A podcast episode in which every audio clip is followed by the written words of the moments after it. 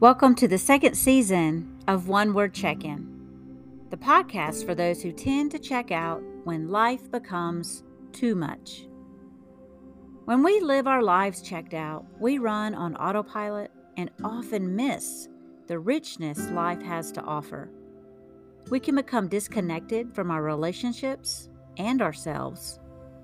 No matter how busy we are, it's important to periodically pause and check in. Not only with ourselves, but with others. That's how we stay connected to the present moment. And that's how we stay connected to God, because that's where God is, right here, right now. The One Word Check-In is a practice that summarizes feelings in one word. We check in with ourselves and name our well-being for the day, week, or season of life. I'm Pastor Christy, and I'm glad you're here in this moment. I invite you to check in and think of one word that describes what you're feeling right now. Now, sometimes it's difficult to limit to one word, I know, so hyphenated words and phrases are okay. Are you ready? It's time to check in. What's your word for today?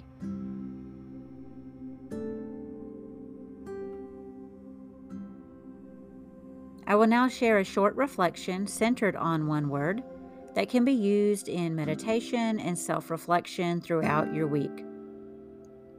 The word is taken from Scripture, in which I will read before the reflection. I invite you to listen to the scripture for the word, phrase, or image that draws your attention. Now, this podcast coincides with Exploring Scripture, a community that practices Lectio Divina together. If you'd like more info about Exploring Scripture, you can find us on Facebook, Instagram, and on our website, foothillsumc.org. Get comfortable and open yourself to the word that God has for you today.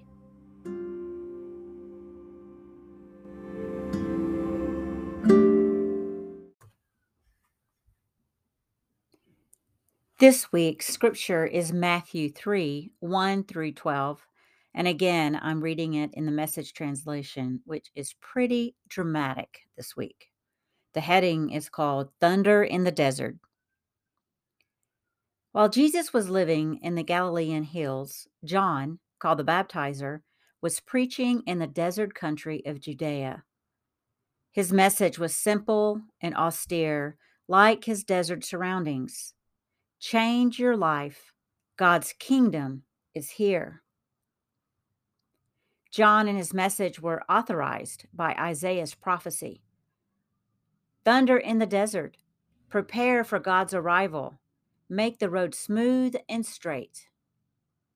John, dressed in a camel hair habit, tied at the waist by a leather strap. He lived on a diet of locust and wild-filled honey. People poured out of Jerusalem, Judea, and the Jordanian countryside to hear and see him in action. There, at the Jordan River, those who came to confess their sins were baptized into a changed life. When people realized that a lot of Pharisees and Sadducees were showing up for a baptismal experience because it was a popular thing to do, he exploded. Brood of snakes, what do you think you're doing slithering down here to the river? Do you think a little water on your snakeskins is going to make any difference? It's your life that must change, not your skin. And don't think you can pull rank by claiming Abraham as father. Being a descendant of Abraham is neither here nor there. Descendants of Abraham are a dime a dozen. What counts is your life. Is it green and flourishing? Because if it's dead wood, it goes on the fire. I'm baptizing you here in the river, turning your old life in for a kingdom life. The real action comes next. The main character in this drama, compared to him, I'm a mere stagehand, will ignite the kingdom life within you, a fire within you the Holy Spirit within you, changing you from the inside out. He's going to clean house, make a clean sweep of your lives. He'll place everything true in its proper place before God. Everything false he'll put out with the trash to be burned. We're approaching the second Sunday of Advent. For the first Sunday, we're kind of in disbelief, but by the second Sunday, we're in full throttle of the season. In just a week's time, something shifts into high gear, and we may be left feeling already consumed in the busyness and overwhelmed by our to-do lists. We want to remain present in our time of preparation, but we are often swept up in the preparation that they begin to feel more like obligations, which leaves us seeking peace. In this scripture, John the Baptist was not letting people off the hook. He was serious about preparation. Baptism was the beginning of preparing ourselves to receive Christ, but some were getting baptized because it was the popular thing to do. John warns that the true preparation is life-changing. In the Message Devotional Bible, Eugene Peterson offered the three words that drew his attention: prepare, snakes, and fiery. To paraphrase his reflection, he said, preparation requires repentance and a changed life, but some were still slithering their way back to their old lives.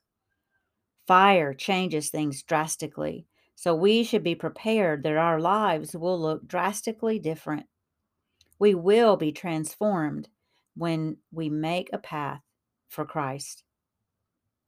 On the second week of Advent, we focus on peace, but this scripture doesn't leave us feeling very calm and peaceful. But if we truly prepare ourselves and make a path for Christ, His peace will come and fill our hearts. True peace comes to us when we make a path for Christ's peace to be born in us. Let us now prepare to light the candle of peace.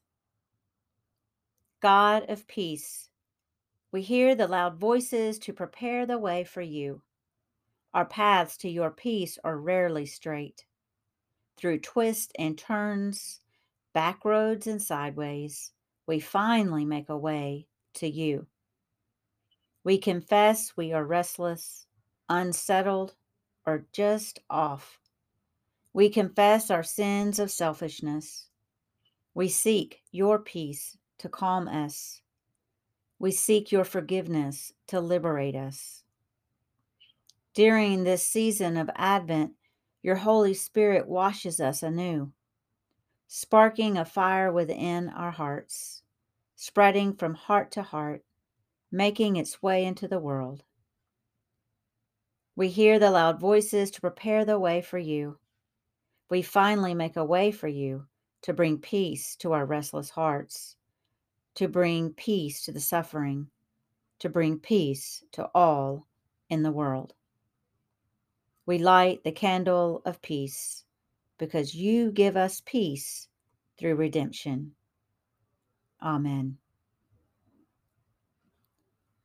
And if you would like to do more reflection, here are some questions. Where do you need peace in your life? Have you experienced peace after surrender? Where do you need forgiveness? Perhaps write a prayer of confession and begin with forgiving God. Please forgive me for ... Thank